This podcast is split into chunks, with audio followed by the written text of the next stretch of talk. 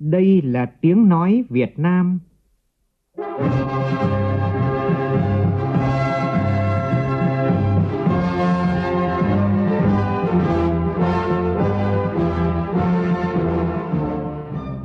là tiếng nói Việt Nam, phát thanh từ Hà Nội, thủ đô nước Cộng hòa xã hội chủ nghĩa Việt Nam.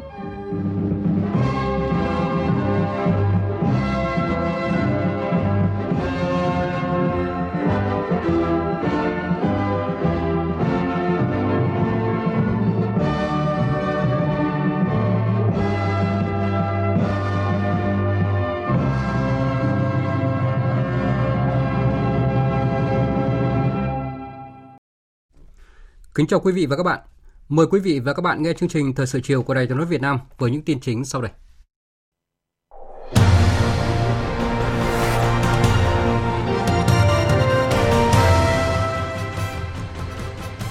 Chủ tịch nước Nguyễn Xuân Phúc kết thúc tốt đẹp chuyến thăm cấp nhà nước Indonesia theo lời mời của Tổng thống Joko Widodo. Chủ trì phiên họp thứ 19 của Ban chỉ đạo phòng chống dịch COVID-19 trực tuyến với 63 tỉnh thành phố trực thuộc trung ương, Thủ tướng Phạm Minh Chính nêu rõ, nhiệm vụ quan trọng hàng đầu hiện nay là phòng chống dịch và chăm lo an sinh xã hội để mọi người dân đón Tết an lành, mạnh khỏe, vui tươi. Ban Bí thư ban hành chỉ thị về tăng cường sự lãnh đạo của Đảng đối với công tác đưa lao động Việt Nam đi làm việc ở nước ngoài. Sau 5 năm, thủy sản Việt Nam bị châu Âu cảnh báo thẻ vàng vẫn cần sự nỗ lực quyết liệt hơn để tháo gỡ. Trong phần tin quốc tế, cơ hội hòa bình tại Ukraine đã rộng mở khi Tổng thống Nga Putin tuyên bố muốn chấm dứt xung đột tại Ukraine. Thiếu hụt năng lượng và thời tiết xấu ảnh hưởng tới không khí đón Giáng sinh tại một số nơi trên thế giới.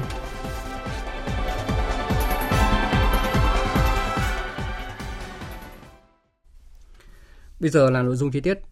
Thưa quý vị và các bạn, 17 giờ chiều nay, Chủ tịch nước Nguyễn Xuân Phúc và đoàn đại biểu cấp cao Việt Nam đã về đến Hà Nội kết thúc tốt đẹp chuyến thăm cấp nhà nước Indonesia theo lời mời của Tổng thống Joko Widodo. Phóng viên Vũ Dũng đưa tin. Trong khoảng thời gian chưa đầy 2 ngày của chuyến thăm, Chủ tịch nước Nguyễn Xuân Phúc đã có gần 15 hoạt động, trong đó đã hội đàm với Tổng thống Joko Widodo, hội kiến với Chủ tịch Quốc hội, Chủ tịch Lưỡng viện Indonesia, dự tiệc chiêu đãi cấp nhà nước của Tổng thống Indonesia, gặp gỡ cộng đồng Việt Nam tại Indonesia, thăm Ban thư ký ASEAN và gặp Tổng thư ký ASEAN. Chủ tịch nước Nguyễn Xuân Phúc cũng dành thời gian tiếp Hội hữu nghị Việt Nam Indonesia, tiếp Chủ tịch Phòng Thương mại và Công nghiệp Indonesia và lãnh đạo một số doanh nghiệp lớn của nước này. Chuyến thăm là dấu mốc quan trọng trong hợp tác đối tác chiến lược Việt Nam Indonesia khi Chủ tịch nước Nguyễn Xuân Phúc và Tổng thống Joko Widodo đã nhất trí sớm xây dựng chương trình hành động giai đoạn 2024-2028, phấn đấu đưa kim ngạch thương mại hai chiều vượt 15 tỷ đô la Mỹ trước năm 2028 và theo hướng cân bằng hơn. Cùng với đó là thúc đẩy đầu tư hai nước trong các lĩnh vực mới như kinh tế số, chuyển đổi số, kinh tế xanh, năng lượng tái tạo. Trong chuyến thăm, hai nhà lãnh đạo đã chứng kiến lễ ký kết và trao đổi một số văn kiện hợp tác về phòng chống mua bán, vận chuyển trái phép chất ma túy, chất hướng thần và tiền chất, hợp tác năng lượng và tài nguyên khoáng sản. Gặp gỡ báo chí hai nước thông báo kết quả của cuộc hội đàm, hai nhà lãnh đạo cho biết hai bên đã hoàn tất đàm phán phân định vùng đặc quyền kinh tế phù hợp với luật pháp quốc tế UNCLOS 1982. Trong các cuộc tiếp xúc, lãnh đạo Indonesia đều đánh giá cao thành tựu kinh tế xã hội của Việt Nam, vị thế vai trò uy tín quốc tế của Việt Nam ngày càng cao và mong muốn thúc đẩy hợp tác với Việt Nam tại các diễn đàn khu vực và quốc tế, phát huy đoàn kết và vai trò trung tâm của ASEAN. Việt Nam khẳng định ủng hộ Indonesia đảm nhiệm thành công vai trò chủ tịch ASEAN 2023 và Indonesia ủng hộ Việt Nam hoàn thành tốt vai trò thành viên Hội đồng Nhân quyền Liên Hợp Quốc nhiệm kỳ 2023-2025. Với những nền tảng thành quả hợp tác đã có, cùng với những khuôn khổ hợp tác mới được Chủ tịch nước Nguyễn Xuân Phúc và Tổng thống Indonesia Joko Widodo thống nhất, đây là cơ sở quan trọng để đạt được những kết quả hợp tác tích cực vào dịp kỷ niệm 10 năm quan hệ đối tác chiến lược Việt Nam Indonesia 2013-2023 cũng như đưa hợp tác hai nước phát triển ngày càng thực chất, sâu rộng trong giai đoạn tiếp theo. Trong khuôn khổ chuyến thăm cấp nhà nước Indonesia, trưa nay Chủ tịch nước Nguyễn Xuân Phúc và đoàn đại biểu cấp cao Việt Nam đã đến thăm trụ sở Ban thư ký ASEAN tại thủ đô Jakarta, gặp gỡ Tổng thư ký ASEAN Lim Dục Hoi, các phó tổng thư ký và đại sứ đại diện các nước thành viên ASEAN. Chủ tịch nước nhấn mạnh, Việt Nam đặc biệt coi trọng quan hệ với ASEAN. Tin của nhóm phóng viên Vũ Dũng, Phạm Hà và Võ Giang. Tổng thư ký ASEAN bày tỏ vui mừng đón Chủ tịch nước Nguyễn Xuân Phúc và đoàn cấp cao Việt Nam thăm trụ sở và gặp gỡ Ban thư ký ASEAN, nhấn mạnh Việt Nam luôn có các cam kết mạnh mẽ đóng góp vào sự phát triển của ASEAN. Tổng thư ký ASEAN cũng đánh giá cao Việt Nam đảm nhiệm rất thành công vai trò Chủ tịch ASEAN 2020 với chủ đề gắn kết và chủ động thích ứng, mang lại nhiều đóng góp thiết thực cho cộng đồng ASEAN. Nhất là từ năm 2020 khi đại dịch COVID-19 xảy ra, Việt Nam là quốc gia ứng phó rất kịp thời với dịch bệnh, đề xuất thiết lập các trụ cột, các sáng kiến để giúp ASEAN đối phó với đại dịch thành công. Trong đó phải kể đến Quỹ ASEAN về ứng phó với dịch COVID-19, Trung tâm ASEAN ứng phó với các tình huống y tế khẩn cấp và dịch bệnh mới nổi, kho dự phòng vật tư y tế khẩn cấp ASEAN. Tổng thư ký ASEAN bày tỏ tin tưởng Việt Nam sẽ tiếp tục có những đóng góp to lớn hơn nữa cho sự phát triển của một ASEAN hướng tới tương lai, không để ai bị bỏ lại phía sau. Phát biểu tại buổi gặp, Chủ tịch nước Nguyễn Xuân Phúc khẳng định Việt Nam đặc biệt coi trọng quan hệ với ASEAN trong đường lối đối ngoại và luôn nỗ lực đóng góp tích cực để xây dựng ASEAN đoàn kết vững mạnh, đề cao vai trò trung tâm của ASEAN trong cấu trúc an ninh khu vực hướng tới mục tiêu cộng đồng ASEAN 2025. Trước thềm năm mới 2023 là năm Indonesia sẽ là chủ tịch ASEAN với chủ đề ASEAN tầm vóc tâm điểm của tăng trưởng. Chủ tịch nước đề nghị các thành viên ASEAN ủng hộ Indonesia thành công với vai trò chủ tịch, vững tin tiếp tục con đường đi lên của cộng đồng ASEAN tự chủ, tự cường, phát triển phồn vinh. Việt Nam hoàn toàn ủng hộ chủ đề của năm chủ tịch ASEAN 2023 của Indonesia bày tỏ luôn lưu giữ những tình cảm kỷ niệm tốt đẹp với Tổng thư ký ASEAN Lim Chok Hoi. Chủ tịch nước cho biết luôn ghi nhận những đóng góp quý báu khi ông còn là Bộ trưởng Bộ Ngoại giao và Thương mại Brunei trong việc hình thành những hiệp định thương mại quy mô lớn như TPP sau này là CPTPP hay hiệp định thương mại tự do ASEAN, Australia, New Zealand. Những nỗ lực không ngừng của Tổng thư ký đã góp phần giúp ASEAN phát triển mạnh mẽ trong bối cảnh quốc tế rất khó khăn, triển khai thành công nhiều sáng kiến hợp tác đẩy lùi COVID-19 phục hồi ngày nay.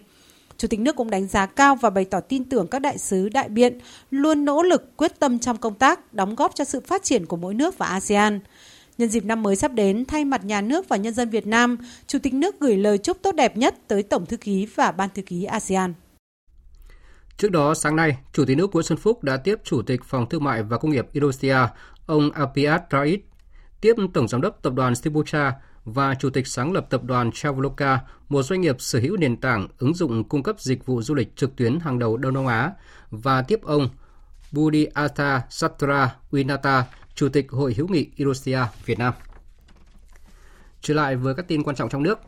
Chiều nay, Thủ tướng Chính phủ Phạm Minh Chính, trưởng Ban chỉ đạo quốc gia phòng chống dịch COVID-19, chủ trì phiên họp thứ 19 của Ban chỉ đạo trực tuyến với 63 tỉnh thành phố trực thuộc Trung ương. Phát biểu tại cuộc họp, Thủ tướng nêu rõ, nhiệm vụ quan trọng hàng đầu hiện nay là phòng chống dịch và chăm lo an sinh xã hội để mọi người dân đón Tết an lành, mạnh khỏe và vui tươi. Phóng viên Vũ Khuyên đưa tin. Tại phiên họp, Ban chỉ đạo ra soát những tồn tại hạn chế vướng mắc trong công tác phòng chống dịch, nhất là trong công tác tiêm chủng, ra soát việc khắc phục hạn chế yếu kém liên quan đến cung ứng thuốc, sinh phẩm, vật tư y tế, nhân lực y tế. Theo đó, các đại biểu cho rằng hạn chế lớn nhất hiện nay là tỷ lệ tiêm vaccine phòng chống dịch chưa đạt được yêu cầu. Dự báo tình hình dịch bệnh sẽ tiếp tục diễn biến phức tạp thời gian tới, tiềm ẩn nguy cơ bùng phát các làn sóng dịch bệnh do biến thể mới và các bệnh dịch đường hô hấp dẫn đến nguy cơ dịch chồng dịch. Phát biểu tại phiên họp, cùng với ghi nhận các ý kiến của lãnh đạo các bộ ngành và phân tích tình hình, Thủ tướng Chính phủ Phạm Minh Chính cho rằng thời gian tới là dịp Tết Dương lịch, Tết Nguyên đán và mùa lễ hội, nhu cầu giao thương du lịch tăng cao cùng với thời tiết chuyển mùa thay đổi bất thường là điều kiện thuận lợi cho các dịch bệnh truyền nhiễm lây lan, có thể gia tăng số mắc, nhất là với nhóm trẻ có sức đề kháng yếu và người cao tuổi có bệnh lý nền, dễ mắc các bệnh truyền nhiễm. Do đó, cần tiếp tục các biện pháp phòng chống dịch để mọi người dân đều được đón Tết an lành, mạnh khỏe, vui tươi, phấn khởi, không ai bị bỏ lại phía sau, Thủ tướng nhấn mạnh. Dứt khoát không để dịch chồng dịch trong cái dịp Tết dương lịch và Tết Nguyên đán này. Khuyến khích vận động người dân tham gia tiêm chủng đầy đủ, đúng lịch, tuyệt đối không chủ quan lơ là với bệnh dịch và nhất là Covid-19 có các cái giải pháp đảm bảo cái vệ sinh an toàn thực phẩm. Đây cũng là một cái yêu cầu rất là cao. Chúng ta đảm bảo được cái vệ sinh an toàn thực phẩm thì nó cũng hạn chế được cái lây lan của dịch bệnh, rồi hạn chế được hậu quả của dịch bệnh nếu nó xảy ra. Chỗ này các địa phương, các bộ, các ngành có liên quan, các ông chí cũng phải kiểm tra, giám sát đối với lại công nhân, đối với học sinh, đối với lại các cái bếp ăn tập thể. Mà cũng là xem đây là một cái việc thường xuyên chứ không phải chỉ có khi nó xảy ra thì mới kiểm tra, rồi đến lúc mà không xảy ra thì lơ là tức là luôn luôn ở cái thế phòng bệnh hơn là chữa bệnh đảm bảo cái an sinh xã hội trong dịp Tết Nguyên đán cũng như là cái dịp ờ, Tết Dương lịch này để mọi người dân được có Tết rồi không để ai bỏ lại phía sau và dứt khoát là phải khắc phục được cái tình trạng thiếu thuốc, thiếu trang thiết bị y tế, sinh phẩm trong ờ, phòng chống dịch bệnh và bảo vệ chăm sóc sức khỏe của người dân. Sáng nay, dự lễ khánh thành Trung tâm Nghiên cứu và Phát triển của Tập đoàn Samsung tại Việt Nam, Thủ tướng Phạm Minh Chính đề nghị Samsung coi Việt Nam là cứ điểm quan trọng trong chiến lược toàn cầu về phát triển các sản phẩm chủ lực ra thị trường quốc tế. Phóng viên Vũ Khuyên tiếp tục đưa tin. Trung tâm R&D mới của Samsung tại Hà Nội được khởi công xây dựng tháng 3 năm 2020 trên khu đất rộng 11.603 m2. Tổng số vốn đầu tư là 220 triệu đô la Mỹ. Đây là trung tâm R&D lớn nhất Đông Nam Á và là một trong 18 trung tâm R&D của Samsung trên khắp thế giới. Tại trung tâm R&D Hà Nội, Samsung dự kiến sẽ tiến hành nghiên cứu và phát triển điện thoại thông minh, máy tính bảng, phần cứng và phần mềm, thu hút khoảng 3.000 người vào làm việc. Samsung có kế hoạch nâng tầm vị thế của Việt Nam vượt qua vai trò là cứ điểm sản xuất toàn cầu để trở thành cứ điểm chiến lược về nghiên cứu và phát triển của Samsung trên toàn cầu. Tính đến thời điểm hiện tại, 50% tổng sản lượng điện thoại di động cung cấp trên toàn thế giới của Samsung đang được sản xuất tại Việt Nam. Bên cạnh đó, Samsung cũng đang tiến hành triển khai và kiểm định phần mềm của thiết bị di động và network tại Việt Nam. Phát biểu tại sự kiện, Thủ tướng Chính phủ Phạm Minh Chính nhấn mạnh, sau 30 năm thiết lập quan hệ ngoại giao, Việt Nam Hàn Quốc không ngừng được củng cố và phát triển trên nhiều lĩnh vực. Việt Nam đã trở thành cứ điểm sản xuất quan trọng của Samsung trên toàn cầu. Việc tập đoàn tổ chức lễ khánh thành Trung tâm Nghiên cứu và Phát triển Samsung ngày hôm nay là tiền đề để Samsung hiện thực hóa các mục tiêu phát triển của mình tại Việt Nam, là minh chứng cho những chủ trương, chính sách đúng đắn của Đảng, Nhà nước Việt Nam trong việc kêu gọi và thu hút đầu tư vào khoa học công nghệ, đổi mới sáng tạo, phát triển công nghệ cao là một trong những thành quả của quá trình hợp tác phát triển giữa Việt Nam, Hàn Quốc trong 30 năm qua. Để cho đến ngày hôm nay là đối tác chiến lược toàn diện để trung tâm nghiên cứu phát triển của Samsung tại Hà Nội nói riêng và tập đoàn Samsung nói chung hoạt động hiệu quả về phía cơ quan trung ương và các chính quyền địa phương tiếp tục phát huy phương châm làm việc với tinh thần không nói không, không nói khó và không nói có mà không làm. Đã nói thì phải làm, đã cam kết thì phải thực hiện, đã thực hiện, đã làm thì phải có hiệu quả. Hiệu quả là phải đảm bảo đúng tiến độ, chất lượng ngày càng phát triển, lợi ích thì hài hòa, rủi ro thì chia sẻ và tất cả các bên cùng thắng và hài hòa lợi ích giữa nhà nước, doanh nghiệp và nhân dân. Thủ tướng đề nghị Samsung tiếp tục mở rộng các hoạt động đầu tư kinh doanh và phát triển các sản phẩm chủ lực ra thị trường quốc tế, đồng thời thúc đẩy hợp tác cụ thể trong nghiên cứu liên kết mạng lưới các chuyên gia trí thức Việt Nam tại các viện trường doanh nghiệp công nghệ, Trung tâm đổi mới sáng tạo quốc gia của Việt Nam để cùng thúc đẩy các dự án công nghệ phù hợp theo nhu cầu của Samsung và mang lại những tác động tích cực cho Việt Nam. Cũng trong sáng nay, Thủ tướng Chính phủ Phạm Minh Chính đã tiếp ông Lee Gia Dông, Chủ tịch Tập đoàn Samsung.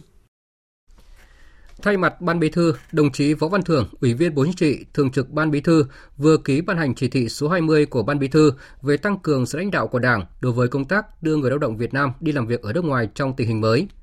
Để thực hiện tốt chủ trương của Đảng, nâng cao chất lượng, hiệu quả công tác đưa người lao động Việt Nam đi làm việc ở nước ngoài trong tình hình mới, Ban Bí thư yêu cầu các cấp ủy, tổ chức Đảng, chính quyền, Mặt trận Tổ quốc Việt Nam và các tổ chức chính trị xã hội tập trung thực hiện tốt một số nhiệm vụ trọng tâm sau đây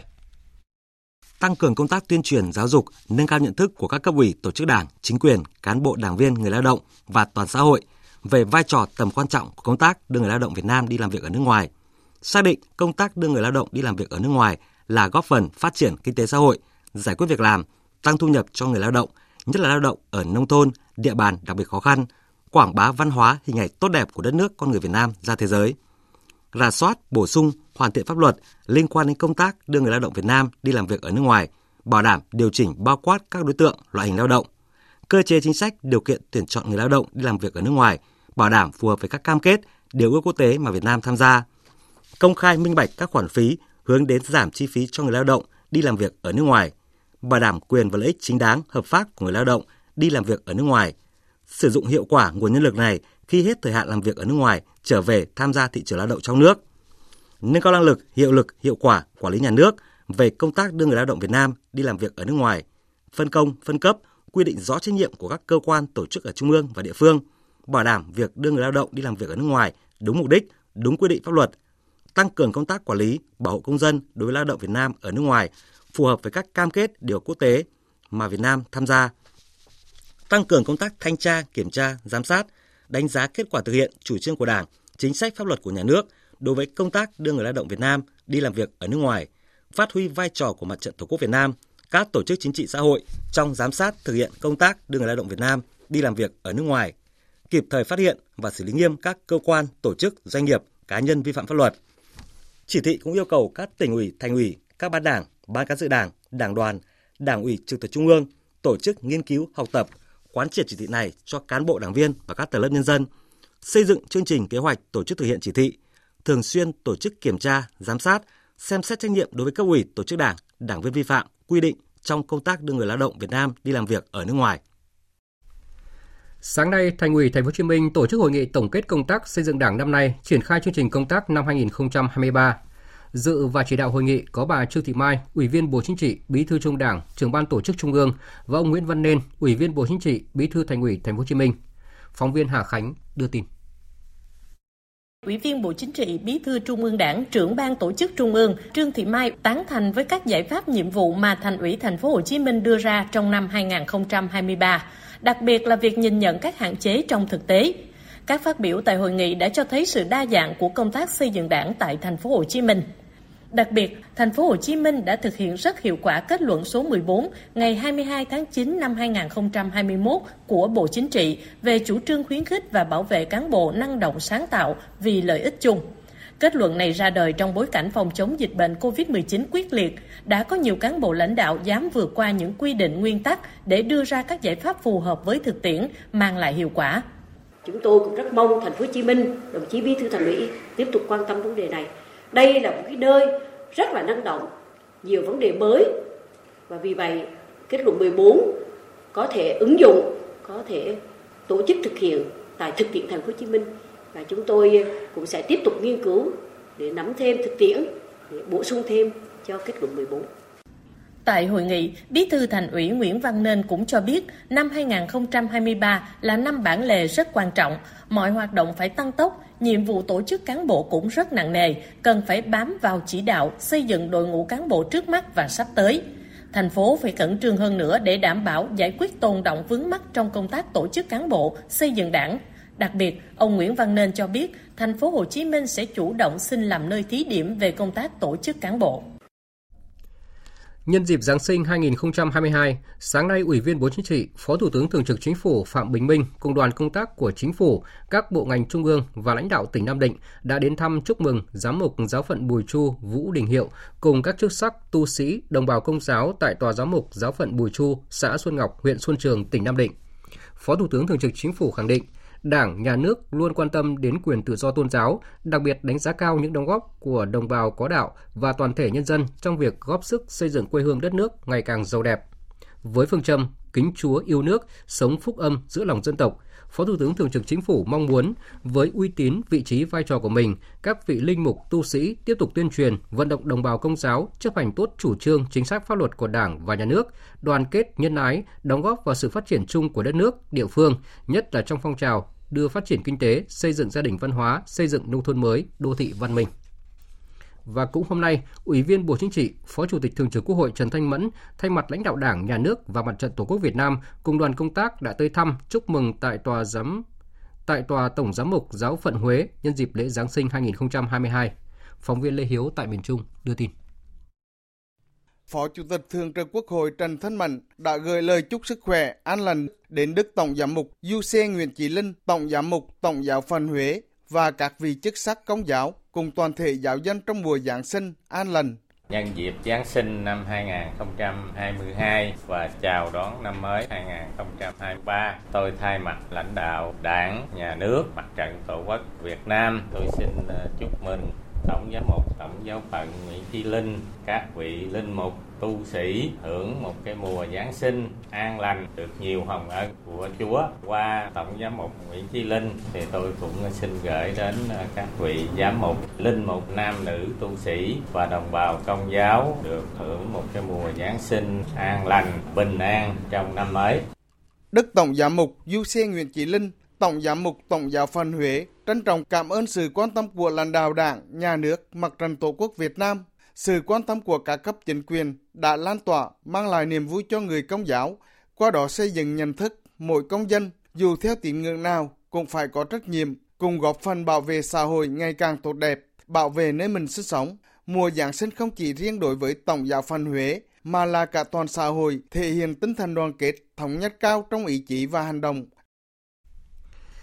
Ngành tuyên giáo thể hiện rõ vai trò đi trước mở đường, đi cùng thực hiện, đi sau tổng kết. Đây là nhấn mạnh của ông Nguyễn Trọng Nghĩa, Bí thư Trung Đảng, trưởng ban tuyên giáo Trung ương tại hội nghị toàn quốc tổng kết công tác tuyên giáo năm nay, triển khai nhiệm vụ năm 2023 tổ chức hôm nay tại Thành phố Hồ Chí Minh. Phóng viên Duy Phương đưa tin. Năm 2022, ngành tuyên giáo đã thể hiện rõ vai trò tiên phong trên mặt trận tư tưởng văn hóa của Đảng, góp phần bảo vệ vững chắc, bổ sung, vận dụng, phát triển sáng tạo chủ nghĩa Mark Lenin, tư tưởng Hồ Chí Minh, tạo sự thống nhất về nhận thức và hành động trong Đảng và xã hội, củng cố, tăng cường niềm tin của nhân dân đối với Đảng, nhà nước, khơi dậy ý chí, khát vọng phát triển đất nước phồn vinh, hạnh phúc. Kết luận hội nghị, ông Nguyễn Trọng Nghĩa đặt ra bốn yêu cầu công tác tuyên giáo cần phải tiếp tục nâng cao. Thứ nhất là tính đảng và tính chiến đấu trong công tác tuyên giáo, trước hết là quán triệt và học tập nghị quyết, sau đó là giáo dục và thuyết phục, lý luận và thực tiễn. Thứ hai là toàn diện nhưng phải có trọng tâm, trọng điểm và có khâu đột phá. Thứ ba là quyết tâm chính trị cao, nỗ lực lớn, hành động quyết liệt. Thứ tư là đổi mới mạnh mẽ về phương thức của công tác tuyên giáo theo tinh thần nghị quyết Trung ương 6. Trưởng ban tuyên giáo Trung ương Nguyễn Trọng Nghĩa nhấn mạnh. Tuyên giáo phải làm chủ động nè, rồi là phải là à, thiết thực nè, phải là kịp thời, phải hiệu quả, không để mà bị động, không để cái dùng trắng về công tác tư tưởng. Điều này nó cũng phù hợp với công tác tổ chức. Ở đâu có nhân dân thì ở đó có đảng viên. Mà ở đó có đảng viên là phải có công tác tư tưởng, công tác tuyên truyền. Mà công tác tư tưởng văn hóa hay công tác tuyên giáo không phải chỉ của của đảng viên, của cả hệ thống chính trị của chúng ta.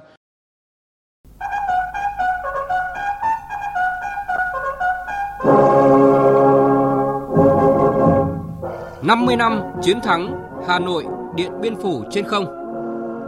50 năm chiến thắng Hà Nội Điện Biên Phủ trên không.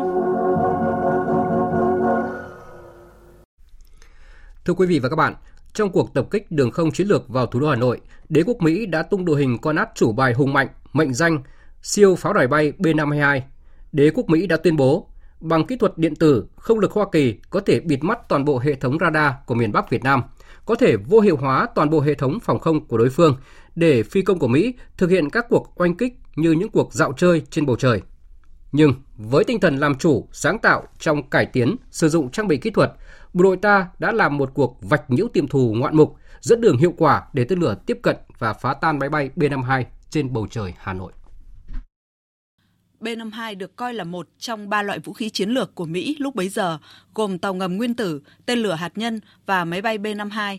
Một chiếc B-52 có thể mang được 30 tấn bom và hệ thống gây nhiễu dày đặc đối với tất cả các radar hiện có – Mỗi khi xuất kích, B-52 thường được nhiều máy bay khác cùng yểm trợ. B-52 được coi là quả đấm thép của Mỹ để triển khai chiến tranh hiện đại. Đại tá, anh hùng lực lượng vũ trang nhân dân Nguyễn Đình Kiên cho biết. Việc phân biệt được giữa nhiễu của B-52 với lại nhiễu của không quân chiến thuật, chúng tôi hay nói là B-52 giả và B-52 thật thì cái đó là cái khó nhất và cái đó là bằng kinh nghiệm của suốt quá trình của bộ đội tên lửa ở phía Nam quân khu 4 họ tích lũy lại và được cơ quan tham mưu của quân chủng biên soạn thành tài liệu giúp chúng tôi là phân biệt được là thế nào là nhiễu B52, thế nào là nhiễu của không quân chiến thuật. Trên cơ sở đó để chúng tôi chọn và đánh được B52. Trung tướng Nguyễn Văn Việt, nguyên Phó Tư lệnh Chính trị Quân chủng Phòng không Không quân, nguyên Tiểu đoàn trưởng tên lửa B7 bảo vệ thủ đô Hà Nội năm 1972 cũng chia sẻ khó khăn thời điểm đó thì nhiễu B52 thì thường nó rất ổn định. Nhưng mà nó tệ là khi mà ra Hà Nội thì các loại ép nó bay xung quanh. Thì nó cứ quấn như quấn thừng nó vận qua vận lại. Mình không tài nào phát hiện đâu là B52 được nữa. Đấy, rồi là nhiễu à, mặt đất nhiễu EB66 tất cả các loại nó chung vào. Tuy nhiên, bằng kinh nghiệm chiến đấu thực tế với B-52 ở quân khu 4 trước đó, bộ đội radar đã nghiên cứu cải tiến khí tài và nghiên cứu khả năng vạch nhiễu ở các loại radar khác. Bằng sự sáng tạo, chúng ta đã có những loại radar vạch nhiễu tốt, dẫn đường cho tên lửa và máy bay tiêm kích của ta tiêu diệt B-52. Bên cạnh đó, các lực lượng của bộ đội phòng không cũng vận dụng những cách đánh sáng tạo để vạch nhiễu tìm thù, tiêu diệt hiệu quả B-52 trong 12 ngày đêm trên bầu trời Hà Nội. Trung tướng Nguyễn Văn Việt cho biết, chỉ trong 10 phút dạng sáng ngày 21 tháng 12, tiểu đoàn tên lửa 77 bảo vệ thủ đô đã bắn rơi hai chiếc B-52 chỉ bằng 3 quả tên lửa. Thì hôm ấy là cái tốt thứ nhất vào. Thế thì bắt đầu bắt được nhiễu rồi. Thì đến khi nó vào á, thì mới càng để gần thì cái nhiễu nó rất rõ. Thế nên đi vào nơi thì bắt đầu bắn. Bắn quả thứ nhất là chỉ chỉ cái thì sau 6 giây nó đã đi vào gần hơn thì nhìn thấy cái nhiễu thì rất rõ. Thế đánh quả thứ hai lên thì tiêu diệt được một chiếc. Thế đến sau 10 phút thì cách cái cái tốp là một tốp nữa đã đi qua rồi đấy. Thì đến tốp sau nữa thì bắt đầu bắt được phải đánh lần thứ hai thì tại chỗ. Trung tướng Phạm Tuân chia sẻ.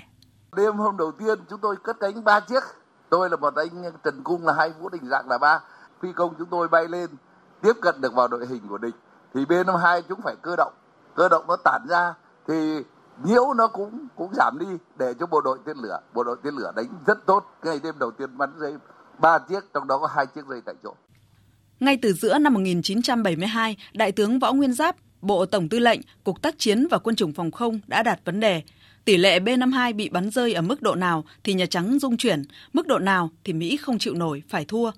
và các tỷ lệ được đưa ra là nếu 6 đến 7% B52 bị ta bắn rơi, Nhà Trắng dung chuyển, chính quyền lung lay. Nếu tỷ lệ B52 bị bắn rơi hơn 10%, Mỹ buộc chấp nhận thua cuộc. Thực tế trong 12 ngày đêm rực lửa với cách đánh sáng tạo, vạch nhiễu tìm thù, quân dân ta đã bắn rơi 81 máy bay, trong đó có 34 chiếc B-52 trên tổng số 197 máy bay B-52, con át chủ bài huy động cho cuộc chiến,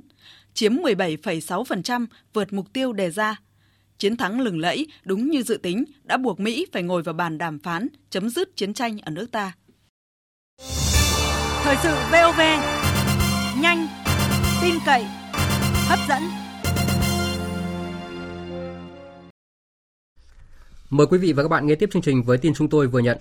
Chiều tối nay, Thủ tướng Phạm Minh Chính tiếp Bộ trưởng Công Thương Lào Malaithong Kombasit cùng các lãnh đạo Bộ Công Thương, Bộ Năng lượng và Mỏ Lào sang Việt Nam tham dự hội nghị thường niên hợp tác và phát triển ngành công thương, năng lượng và mỏ Việt Nam Lào.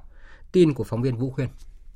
Tại buổi tiếp, Thủ tướng Phạm Minh Chính đề nghị Bộ Công Thương, Bộ Năng lượng và Mỏ Lào tiếp tục hợp tác hiệu quả hơn nữa với Bộ Công Thương Việt Nam trên tinh thần chân thành, thẳng thắn, tin cậy, có sản phẩm hợp tác cụ thể, đóng góp vào quan hệ hữu nghị vĩ đại đoàn kết đặc biệt và hợp tác toàn diện giữa hai nước –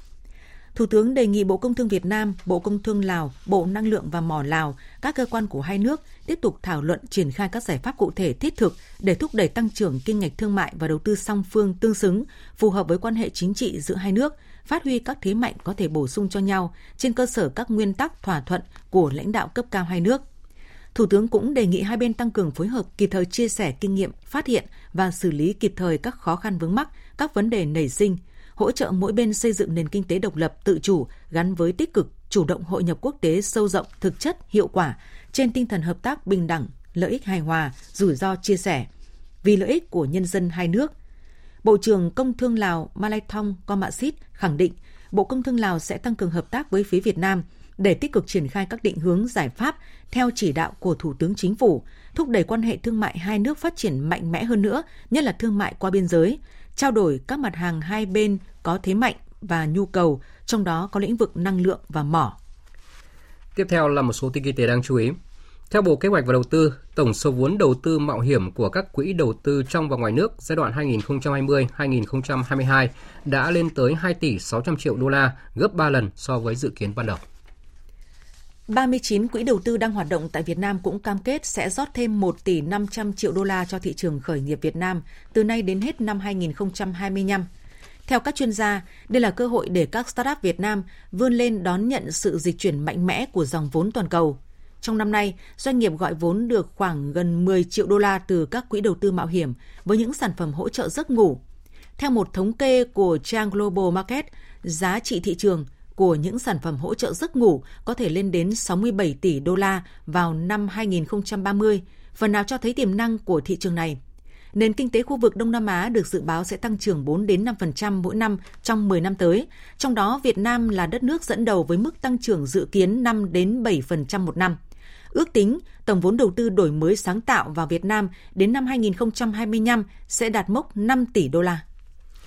Năm nay, dù thị trường thế giới tiếp tục diễn biến phức tạp bởi lực cầu suy giảm, lạm phát tăng cao ở nhiều quốc gia, song xuất khẩu dệt may của Việt Nam vẫn đạt doanh thu hơn 19.500 tỷ đồng, tăng 15% so với cùng kỳ năm ngoái. Phóng viên Bá Toàn thông tin. Theo báo cáo từ Tập đoàn Dệt may Việt Nam Vinatech, tại thời điểm 9 tháng năm nay, lợi nhuận của tập đoàn đạt hơn 1.180 tỷ đồng, vượt hơn 24% so với kế hoạch được giao. Tuy nhiên, trong những tháng đầu của quý tư, các doanh nghiệp rơi vào tình trạng khó khăn khi thị trường sợi gần như không có thanh khoản, thị trường may đơn hàng giảm, thông tin báo lỗ từ các đơn vị liên tục được đưa về, đặc biệt là các đơn vị sợi. Trong bối cảnh đó, Tập đoàn Dệt may Việt Nam đã nỗ lực vượt khó hoàn thành kết quả sản xuất kinh doanh với doanh thu hợp nhất ước đạt 19.535 tỷ đồng, lợi nhuận hợp nhất ước đạt 1.090 tỷ đồng. Ông Lê Tiến Trường, Chủ tịch Hội đồng Quản trị Tập đoàn Dệt may Việt Nam cho biết. Của Việt Nam là tốt, cho nên làm được đơn hàng nhỏ. Đơn hàng nhỏ sẽ là xu thế và chúng ta có năng suất lao động nếu mà nói về sản phẩm tuyệt đối trên đầu người lao động là năng suất lao động Việt Nam tốt. Thì có lẽ là bài học của 2022 là bài học rất là sâu sắc với tất cả những người làm dự báo trong dệt may. Hiện nay thì chúng ta đang nhìn chắc là quý 1 của 2023 là vẫn tiếp tục ở trạng thái cầu thấp. Giống như cái quý 4 vừa qua, nó phụ thuộc rất nhiều vào các tín hiệu của kinh tế thế giới trong quý 1 này. Trên thị trường xuất khẩu nông sản, nhiều năm qua Hoa Kỳ luôn là thị trường xuất khẩu lớn của Việt Nam. Tuy vậy, đây là thị trường khó tính về chất lượng cũng như khắt khe về quy định. Vì vậy, doanh nghiệp cần trang bị những kiến thức để tránh rủi ro khi xuất khẩu sang Hoa Kỳ. Phóng viên Đài tiếng nói Việt Nam thông tin. Hoa Kỳ là một trong những quốc gia tiến hành điều tra và áp dụng nhiều nhất các biện pháp phòng vệ thương mại đối với hàng hóa xuất khẩu của Việt Nam – Tính đến tháng 11 năm nay, Hoa Kỳ khởi xướng điều tra phòng vệ thương mại nhiều nhất với Việt Nam, tổng cộng 51 vụ, chủ yếu là điều tra chống bán phá giá. Các sản phẩm bị điều tra khá đa dạng, từ nông lâm thủy sản như gỗ, cá tra, cá ba sa, tôm, mật ong, tới các sản phẩm công nghiệp như thép, máy cắt cỏ, vân vân. Theo các chuyên gia, để hạn chế những rủi ro bị áp dụng các biện pháp phòng vệ thương mại tại thị trường Hoa Kỳ, các doanh nghiệp cần tăng cường tìm hiểu pháp luật, quy định về phòng vệ thương mại. Ông Chu Thắng Trung, Phó Cục trưởng Cục Phòng vệ Thương mại Bộ Công Thương cho biết. Chúng tôi cũng đang xây dựng một số các cái chương trình tăng cường hơn nữa cái nhận thức của các ngành hàng, của các doanh nghiệp liên quan đến hoạt động về truy xuất nguồn gốc. Cái này thì cũng có phối hợp với cả một số đơn vị liên quan rồi số các chuyên gia cũng là để đưa ra những thông tin, những cái kiến thức cơ bản nhất, tầm quan trọng của việc truy xuất nguồn gốc trong cái hệ thống quản trị của doanh nghiệp. Sau đó thì sẽ là từ những cái nguyên tắc cơ bản chung đó thì cũng sẽ có những cái kế hoạch để phối hợp với các ngành hàng, đưa những cái nguyên tắc đó vào cụ thể đến từng ngành hàng, đến từng doanh nghiệp, đặc biệt là những ngành hàng, những doanh nghiệp thuộc ờ, đối tượng rủi ro mà dễ bị điều tra lẩn tránh biện pháp phòng vệ thương mại. Thời gian tới, hàng hóa xuất khẩu của Việt Nam có khả năng sẽ tiếp tục phải đối diện với các vụ việc điều tra phòng vệ thương mại của Hoa Kỳ. Do đó, doanh nghiệp khi xuất khẩu qua thị trường này cần chủ động nghiên cứu các vụ việc đã có kết luận để chuẩn bị sẵn hồ sơ chứng minh cho các lô hàng xuất khẩu để tránh bị áp thuế chống bán phá giá cao – Tuy nhiên, để xuất khẩu hàng hóa ổn định, bền vững, vẫn cần có các thông tin cảnh báo sớm về phòng vệ thương mại và nâng cao nhận thức, kỹ năng cho các doanh nghiệp về vấn đề này. Một thông tin cũng rất đáng chú ý đó là Cục Bảo vệ Thực vật Bộ Nông nghiệp và Phát triển Nông thôn đã cấp 9 mã số vùng trồng cho hơn 366 ha diện tích bưởi đặc sản Đoan Hùng, tỉnh Phú Thọ với sản lượng gần 4.500 tấn, đủ điều kiện xuất khẩu sang Hoa Kỳ. Tuy nhiên, số lượng bưởi đặc sản này phải lỡ nhịp xuất khẩu sang Hoa Kỳ do không có cơ sở chiếu xạ. Dù vậy, người dân trồng bưởi vẫn đang đảm bảo chăm sóc vườn bưởi theo đúng quy trình nhằm đảm bảo chất lượng quả bưởi cũng như vùng trồng đã được Cục Bảo vệ Thực vật cấp mã số. Số bưởi năm nay chưa xuất khẩu được, nông dân đang khẩn trương thu hoạch và tiêu thụ ở thị trường trong nước với giá cả hợp lý, chất lượng đảm bảo.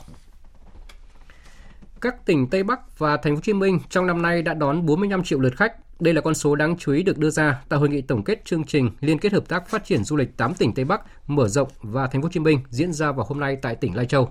Tin của phóng viên Khắc Kiên. Theo thống kê, tổng lượng khách đến với khu vực Tây Bắc và thành phố Hồ Chí Minh trong năm nay ước đạt hơn 45 triệu lượt khách, tăng hơn 3 lần so với cùng kỳ năm trước. Trong đó đã có hơn 100.000 lượt khách du lịch từ thị trường thành phố Hồ Chí Minh đến tham quan du lịch trong nhóm các tỉnh Tây Bắc mở rộng.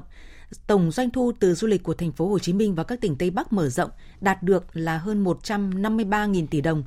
Nhiều địa phương có doanh thu từ hoạt động du lịch đạt cao như thành phố Hồ Chí Minh 120.000 tỷ đồng, Lào Cai hơn 15.000 tỷ đồng, Hà Giang 4.400 tỷ đồng, Sơn La gần 4.000 tỷ đồng. Những con số trên đã khẳng định hiệu quả và sự phát triển bùng nổ du lịch trong nhóm hợp tác. Tại hội nghị, đại diện chính quyền các địa phương đã đưa ra nhiều giải pháp, cách làm mới để khắc phục khó khăn, thu hút khách du lịch trong năm 2023, nhất là du khách từ thành phố Hồ Chí Minh và các tỉnh phía Nam đến với các địa phương trong vùng Tây Bắc. Thưa quý vị và các bạn, tròn 5 năm châu Âu đưa ra thẻ vàng cảnh cáo đối với thủy sản của nước ta do không tuân thủ quy định khai thác IUU.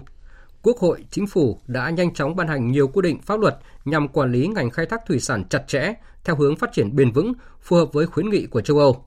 Các địa phương ven biển đã nỗ lực khắc phục, chấn chỉnh những thiếu sót tồn tại. Bên cạnh kết quả đạt được, công tác chống khai thác IUU vẫn còn nhiều tồn tại hạn chế, cần sự quyết tâm, quyết liệt để có thể gỡ được thẻ vàng trong năm 2023. Bài viết của phóng viên Hà Phương đề cập nội dung này. Ngày 23 tháng 10 năm 2017, Ủy ban châu Âu EC đưa ra cảnh cáo thẻ vàng khai thác thủy sản bất hợp pháp không báo cáo và không theo quy định IUU đối với thủy sản khai thác của Việt Nam và đưa ra 9 nhóm khuyến nghị Việt Nam cần thực hiện để gỡ thẻ.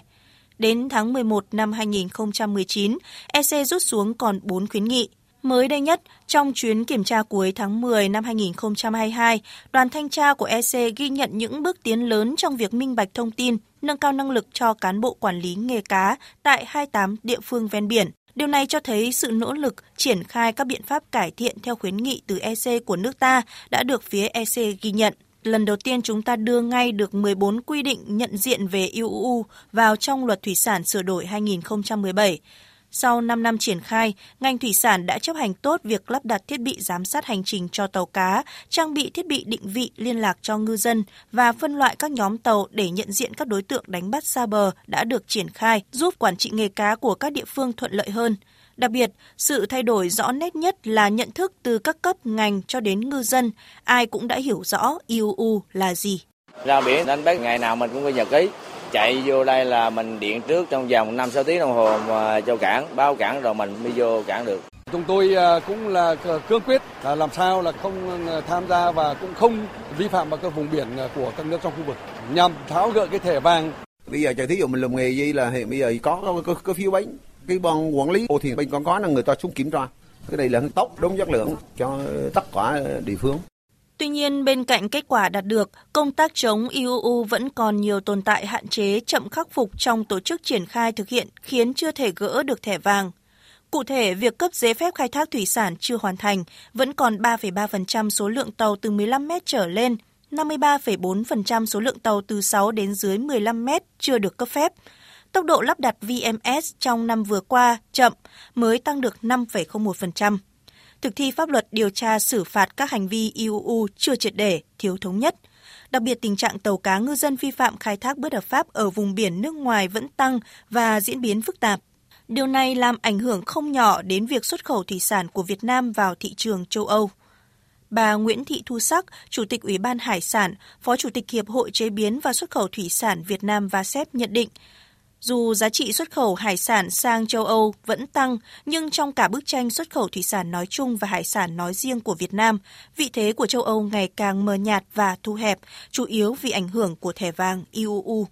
Theo ước tính thì ngành khai thác thủy sản của Việt Nam sẽ mất đi khoảng 387 triệu đô mỗi năm nếu thị trường EU này bị đóng cửa. Còn phải có nỗ lực hơn, tập trung hơn nữa đặc biệt là phải giải quyết được cái tình trạng tàu cá vi phạm vùng biển nước ngoài khai thác bất hợp pháp trái phép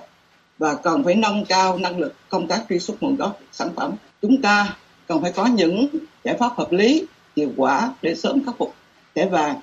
Công tác gỡ thẻ vàng thủy sản là một trong những vấn đề luôn nhận được sự quan tâm của Đảng, Nhà nước, Chính phủ. Trong nhiều cuộc họp, quyết định, văn bản chỉ đạo, Thủ tướng Chính phủ yêu cầu các bộ, ban ngành trung ương và địa phương phải hoạt động mạnh mẽ hơn, kiên quyết hơn trong xử lý các trường hợp vi phạm.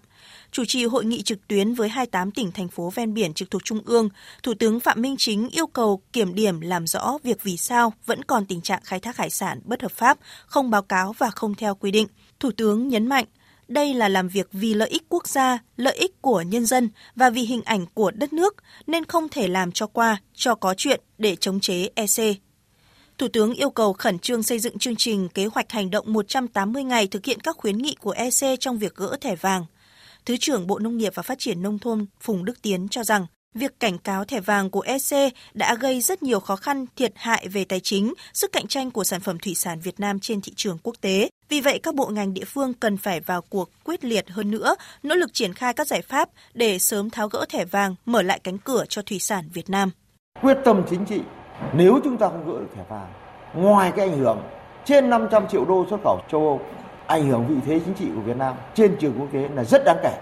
Thứ nữa là cái hạ tầng thủy sản. Trong đó cái hạ tầng của khai thác cũng là vấn đề rất lớn, tồn động trong nhiều năm, vừa thiếu về số lượng, về kém về chất lượng. Theo Phó Giáo sư Tiến sĩ Nguyễn Chu Hồi, Phó Chủ tịch Thường trực Hội Nghề cá Việt Nam, để giải quyết vấn đề IUU phải đặt trong mối quan hệ liên ngành, liên vấn đề thì mới giải quyết được rốt ráo. Nhà nước cần duy trì, thậm chí phải tăng cường đồng bộ các chính sách khác. Chúng ta phải có cá, muốn thế thì phải bảo vệ được nguồn lợi, nghiêm túc thực hiện các cái hoạt động về bảo tồn biển vân vân. Cái điểm thứ hai ấy, là phải làm sao chừng nào người những người ngư dân đi đánh bắt cá bất hợp pháp hiện nay ấy, người ta nhận thức được cái lợi ích của việc không đi đánh bắt bất hợp pháp. Với nghề cá nói chung, có ba mảng vấn đề rất quan trọng cần phải giải quyết đồng bộ là ngư nghiệp, kinh tế nghề cá, ngư trường, bảo vệ nguồn lợi, bảo tồn thiên nhiên, bảo vệ môi trường biển và ngư dân.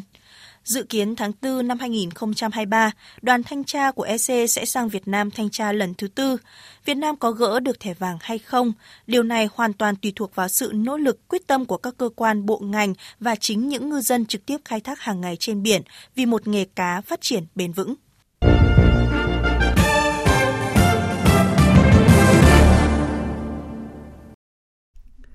Chương trình thời sự chiều nay tiếp tục với phần tin thế giới.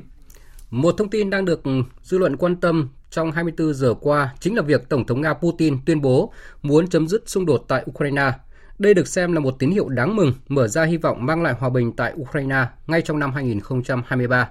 Tổng hợp của biên tập viên Hồng Nhung. Phát biểu tại cuộc họp báo hôm qua, Tổng thống Nga Vladimir Putin tuyên bố ông sẽ cố gắng đảm bảo xung đột ở Ukraine kết thúc càng sớm càng tốt thông qua những giải pháp ngoại giao. Mục tiêu của chúng tôi không phải duy trì xung đột quân sự mà ngược lại đó là chấm dứt cuộc chiến này. Tôi đã nhiều lần nói rằng gia tăng chiến sự sẽ chỉ dẫn đến những tổn thất không cần thiết. Tất cả các cuộc xung đột vũ trang đều kết thúc bằng cách này hay cách khác, thông qua đàm phán bằng con đường ngoại giao. Sớm hay muộn, bất kỳ bên nào trong tình trạng xung đột cũng sẽ phải ngồi xuống và thỏa thuận. Chúng tôi chưa bao giờ từ bỏ đàm phán. Trên thực tế, đây không phải là lần đầu tiên phía Nga tuyên bố muốn đàm phán hòa bình và chấm dứt xung đột tại Ukraine. Tuy nhiên, đây là lần đầu tiên tuyên bố được chính người đứng đầu nước Nga khẳng định tại cuộc họp báo cuối năm nay sau khi xung đột tại Ukraine đã bước sang tháng thứ 10 liên tiếp. Đó là một cuộc xung đột kéo dài ảnh hưởng không chỉ Ukraine, cả Nga mà còn tác động đến cả thế giới, nhất là trong lĩnh vực an ninh lương thực và an ninh năng lượng. Với tuyên bố của người đứng đầu nước Nga, cơ hội cho hòa bình tại Ukraine đã bắt đầu le lói đặt trong bối cảnh Tổng thống Ukraine Zelensky vừa có chuyến thăm Mỹ trở về nhằm kêu gọi sự hỗ trợ vũ khí của Mỹ và Bộ trưởng Tài chính, nhóm các nước công nghiệp phát triển G7 cùng ngày cũng ra tuyên bố chung sẵn sàng nỗ lực nhiều hơn nữa để hỗ trợ Ukraine. Có thể thấy tuyên bố của người đứng đầu nước Nga là một quyết định mang lại nhiều hy vọng. Đó không chỉ là hy vọng thắp sáng cơ hội hòa bình, mà còn góp phần dập tắt nguy cơ chiến tranh tiếp tục bùng phát mạnh hơn khi phương Tây tiếp tục tăng cường viện trợ cho Ukraine. Đây cũng chính là điều những người yêu trụng hòa bình mong đợi ở các nhà lãnh đạo Nga và Ukraine. Cùng với thiện chí của Nga, điều mà thế giới và những người yêu trụng hòa bình mong đợi nhất lúc này chính là thiện chí của Ukraine trong việc chấm dứt xung đột. Khi tư tưởng của các bên cùng chung suy nghĩ, hy vọng cho Ukraine sẽ có cơ hội được thắp sáng ngay trong năm mới 2023. Tham mưu trưởng Liên quân Hàn Quốc và lực lượng bảo vệ bờ biển Nhật Bản hôm nay cho biết Triều Tiên lại bắn hai tên lửa đạn đạo tầm ngắn ra vùng biển phía đông bán đảo Triều Tiên chỉ chưa đầy một tuần sau khi phóng hai tên lửa đạn đạo tầm trung. Động thái này khiến cho bán đảo Triều Tiên chưa thể giảm căng thẳng. Tiếp tục thông tin về nghi án nhận hối lộ tại Nghị viện châu Âu sau khi xuất hiện trong phiên thẩm vấn đầu tiên tại cơ quan điều tra tư pháp Bỉ. Hôm qua, bà Eva Kaili, cựu phó chủ tịch Nghị viện châu Âu, nhân vật chính trong nghi án, tiếp tục bị giam giữ. Tin của phóng viên Quang Dũng, thường trú Đài Tiếng Nói Việt Nam tại Pháp, theo dõi khu vực Tây Âu.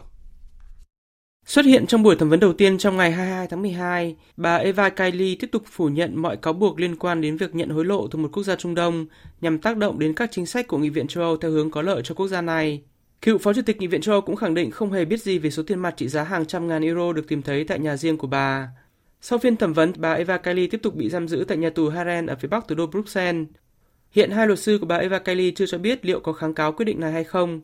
Ngoài bà Eva Kaili, hai nhân vật khác cũng tiếp tục bị giam giữ cho đến ít nhất là giữa tháng 1 năm 2023 là các ông Pier Antonio Panzeri, cựu nghị sĩ châu Âu người Italia và ông Francesco Giorgi, trợ lý nghị sĩ châu Âu và là bạn trai của bà Eva Kaili. Vụ việc hối lộ tại Nghị viện châu Âu đang làm chấn động Liên minh châu Âu trong vài tuần qua. Dự kiến Chủ tịch Nghị viện châu Âu bà Roberta Metsola sẽ công bố một gói giải pháp cải tổ triệt để thiết chế này ngay từ đầu năm 2023 nhằm gia tăng tính minh bạch và kiểm soát chặt chẽ hơn các tổ chức vận động hành lang.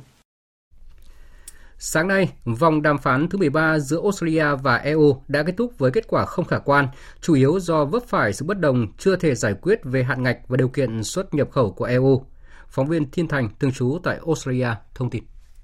Trả lời báo chí sáng nay, Bộ trưởng Thương mại Australia Don Farrell nhấn mạnh, sau 10 ngày đàm phán với các đối tác châu Âu và Anh, mặc dù Australia rất mong muốn đạt được một thỏa thuận tự do thương mại với châu Âu trong nửa đầu năm 2023, nhưng nếu châu Âu vẫn tiếp tục hạn chế quyền tiếp cận của Australia đối với thị trường xuất khẩu hàng nông sản, Australia sẽ sẵn sàng từ bỏ thỏa thuận thương mại này. Theo đó, Australia đã tiến hành 13 vòng đàm phán thương mại với Liên minh châu Âu EU kể từ năm 2018, nhưng khả năng tiến tới ký kết thỏa thuận này vẫn ngày càng rơi vào bế tắc khi hai bên không thể đạt được sự đồng thuận, chủ yếu liên quan đến hạn ngạch xuất khẩu hàng nông nghiệp vào thị trường EU và các rào cản đối với hàng hóa của EU nảy sinh do cam kết chống biến đổi khí hậu của Australia. Australia mong muốn tăng cường hạn ngạch xuất khẩu thịt bò, đường, sữa và các sản phẩm nông nghiệp vốn đã vấp phải sự phản đối mạnh mẽ từ Pháp và Ireland đã bị EU phủ quyết nhằm bảo hộ và kích thích nền nông nghiệp châu Âu. Trong khi đó, EU cũng muốn Australia cắt giảm thuế và tăng hạn ngạch đối với các phân khúc xe hơi cao cấp, điều chỉnh các quy định nhập khẩu hàng hóa EU,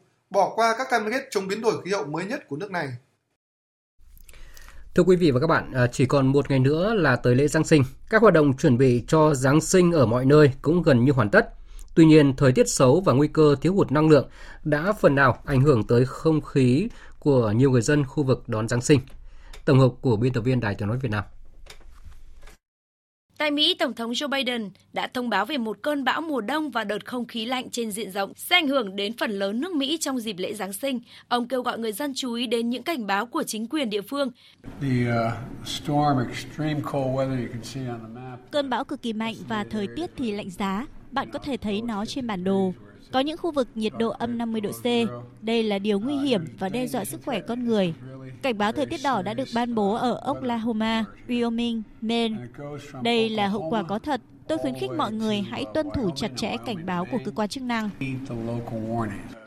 Khu vực Đông Bắc Nhật Bản và thủ đô Moscow của Nga cũng phải hứng chịu những trận bão tuyết kỷ lục trong bối cảnh Giáng sinh cận kề. Ngược với trạng thái bão tuyết ở một số nước, Australia sắp phải đón Giáng sinh và năm mới trong nắng nóng gay gắt. Đợt nắng nóng đầu tiên của mùa hè sẽ khiến nhiệt độ lên tới hơn 40 độ C khắp các bang miền Nam. Tại châu Âu, sau khi cắt nguồn cung khí đốt từ Nga, châu Âu phải đối mặt với nguy cơ thiếu hụt năng lượng. Điều này cũng tác động không nhỏ đến kế hoạch chuẩn bị đón Giáng sinh và năm mới. Tiết kiệm năng lượng đón lễ Tết là xu hướng chung được nhiều nước châu Âu lựa chọn lúc này. Để tiết kiệm năng lượng, các loại đèn chiếu sáng đều là đèn LED, tiêu thụ điện thấp. Số lượng đèn cũng giảm trong năm nay và được bật xen kẽ. Còn tại Italia, trong bối cảnh khủng hoảng năng lượng, chi phí điện tăng vọt, các biện pháp tiết kiệm điện được khuyến khích trên toàn Liên minh châu Âu. Italia đã thực hiện một số sáng kiến sử dụng năng lượng thân thiện với môi trường để thắp sáng thủ đô Roma trong dịp Giáng sinh này. Cây thông Noel bên ngoài tòa thị chính Roma được thắp sáng nhờ điện năng chuyển hóa từ việc đạp xe. Hàng trăm chiếc đèn trang trí lắp trên các cành cây kết nối với 6 chiếc xe đạp đỗ bên dưới và một máy phát điện. Với mô hình này, Hội đồng thành phố có ý tưởng mời cư dân và du khách tham gia chương trình cùng đạp xe để thắp sáng Giáng sinh. Dự án này đã được triển khai từ ngày 13 tháng 12 vừa qua, thu hút sự tham gia của nhiều người dân. Anh Frederick, một người dân Italia nói,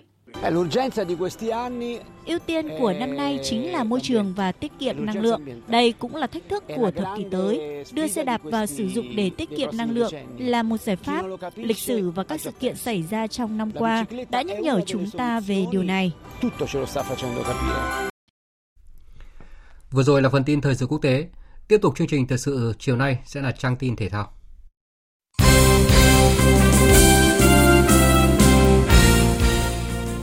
Thưa quý vị và các bạn, sau khi trở về nước, sáng nay 23 tháng 12, đội tuyển Việt Nam đã bước vào tập luyện để chuẩn bị cho lượt trận thứ hai vòng bảng AFF Cup 2022 gặp Malaysia trên sân Mỹ Đình vào tối ngày 27 tháng 2 tới. Ở buổi tập này, huấn luyện viên Park Hang-seo chủ yếu cho các học trò vận động nhẹ. Đội tuyển Việt Nam đón nhận sự trở lại của trung vệ Bùi Tiến Dũng. Trước đó, cầu thủ này mắc Covid-19 nên không thể sang Lào thi đấu cùng các đồng đội. Buổi tập cũng thiếu vắng Nguyễn Quang Hải và Nguyễn Phong Hồng Duy do hai cầu thủ này bị chấn thương nhẹ và tập riêng ở khách sạn. Tiền vệ Nguyễn Hoàng Đức chia sẻ. Như mọi người cũng xem trận đấu vừa rồi thì cũng thấy anh Hải đã có một chút đau nhẹ và đã phải rời sân sớm và ở buổi tập ngày hôm nay thì anh Hải không có mặt nhưng mà anh Hải cũng đang ờ, điều trị cũng như tập nhẹ ở khách sạn và sẽ sớm trở lại trận đấu Malaysia. Ở trận gia quân, Malaysia có chiến thắng nhọc nhằn với tỷ số 1-0 trước Myanmar và đứng thứ hai tại bảng đấu do kém Việt Nam về hiệu số. Đánh giá về Malaysia, Hoàng Đức cho biết.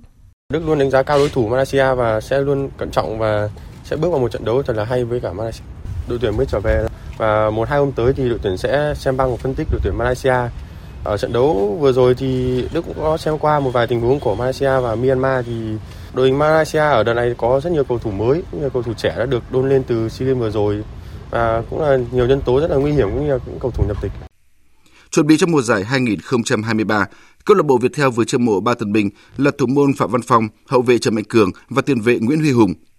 Viettel cũng có sự thay đổi huấn luyện viên khi bổ nhiệm huấn luyện viên Thạch Bảo Khanh vào vị trí thuyền trưởng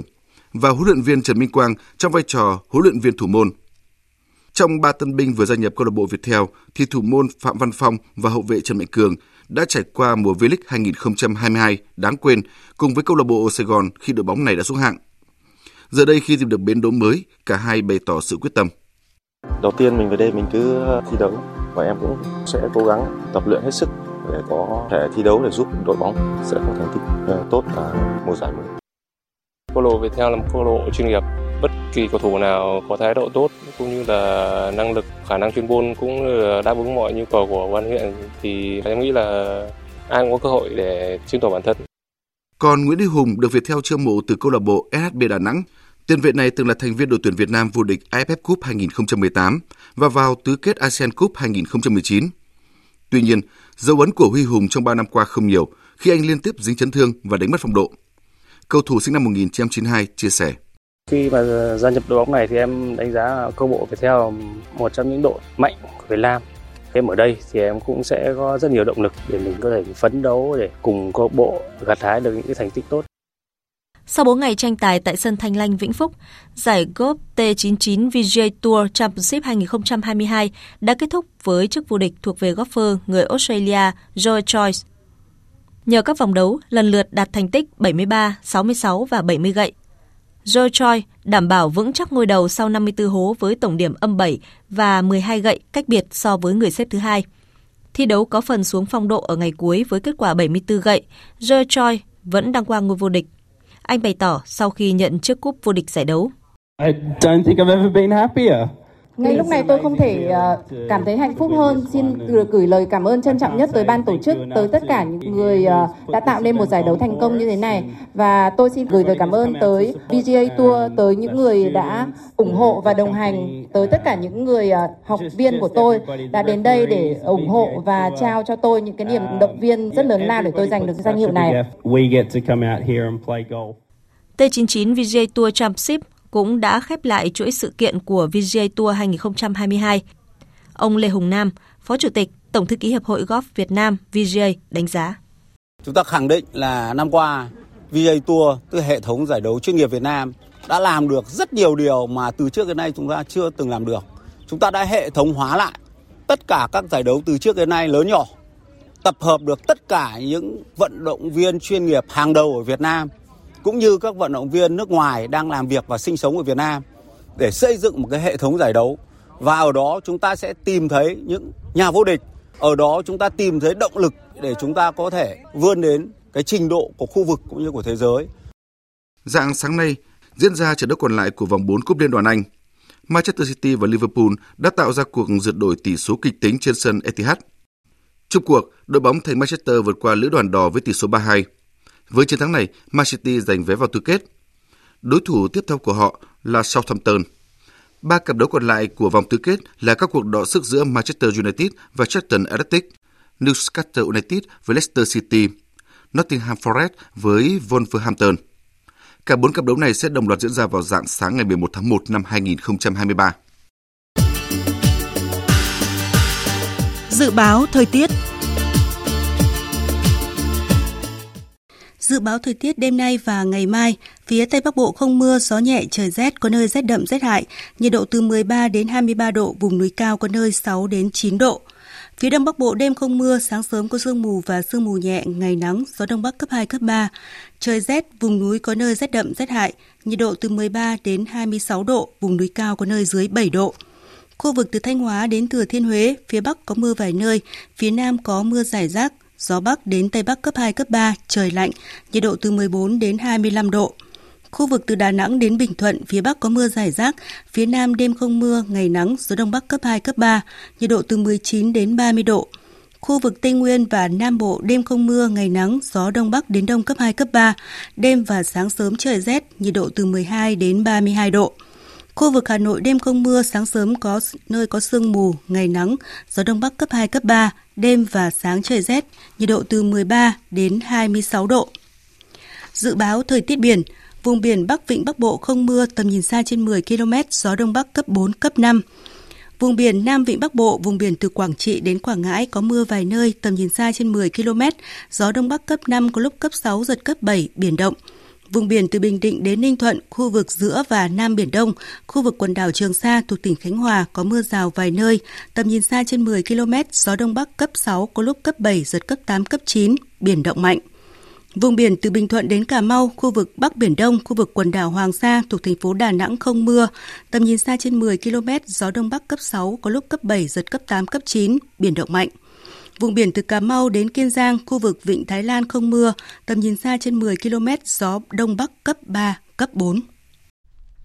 Những thông tin dự báo thời tiết vừa rồi đã kết thúc chương trình thời sự chiều nay của Đài Tiếng nói Việt Nam. Chương trình do các biên tập viên Nguyễn Cường, Minh Châu và Thu Hòa thực hiện với sự tham gia của phát thanh viên Hồng Huệ và kỹ thuật viên Hà Hùng. Chịu trách nhiệm nội dung Lê Hằng. Cảm ơn quý vị và các bạn đã dành thời gian lắng nghe.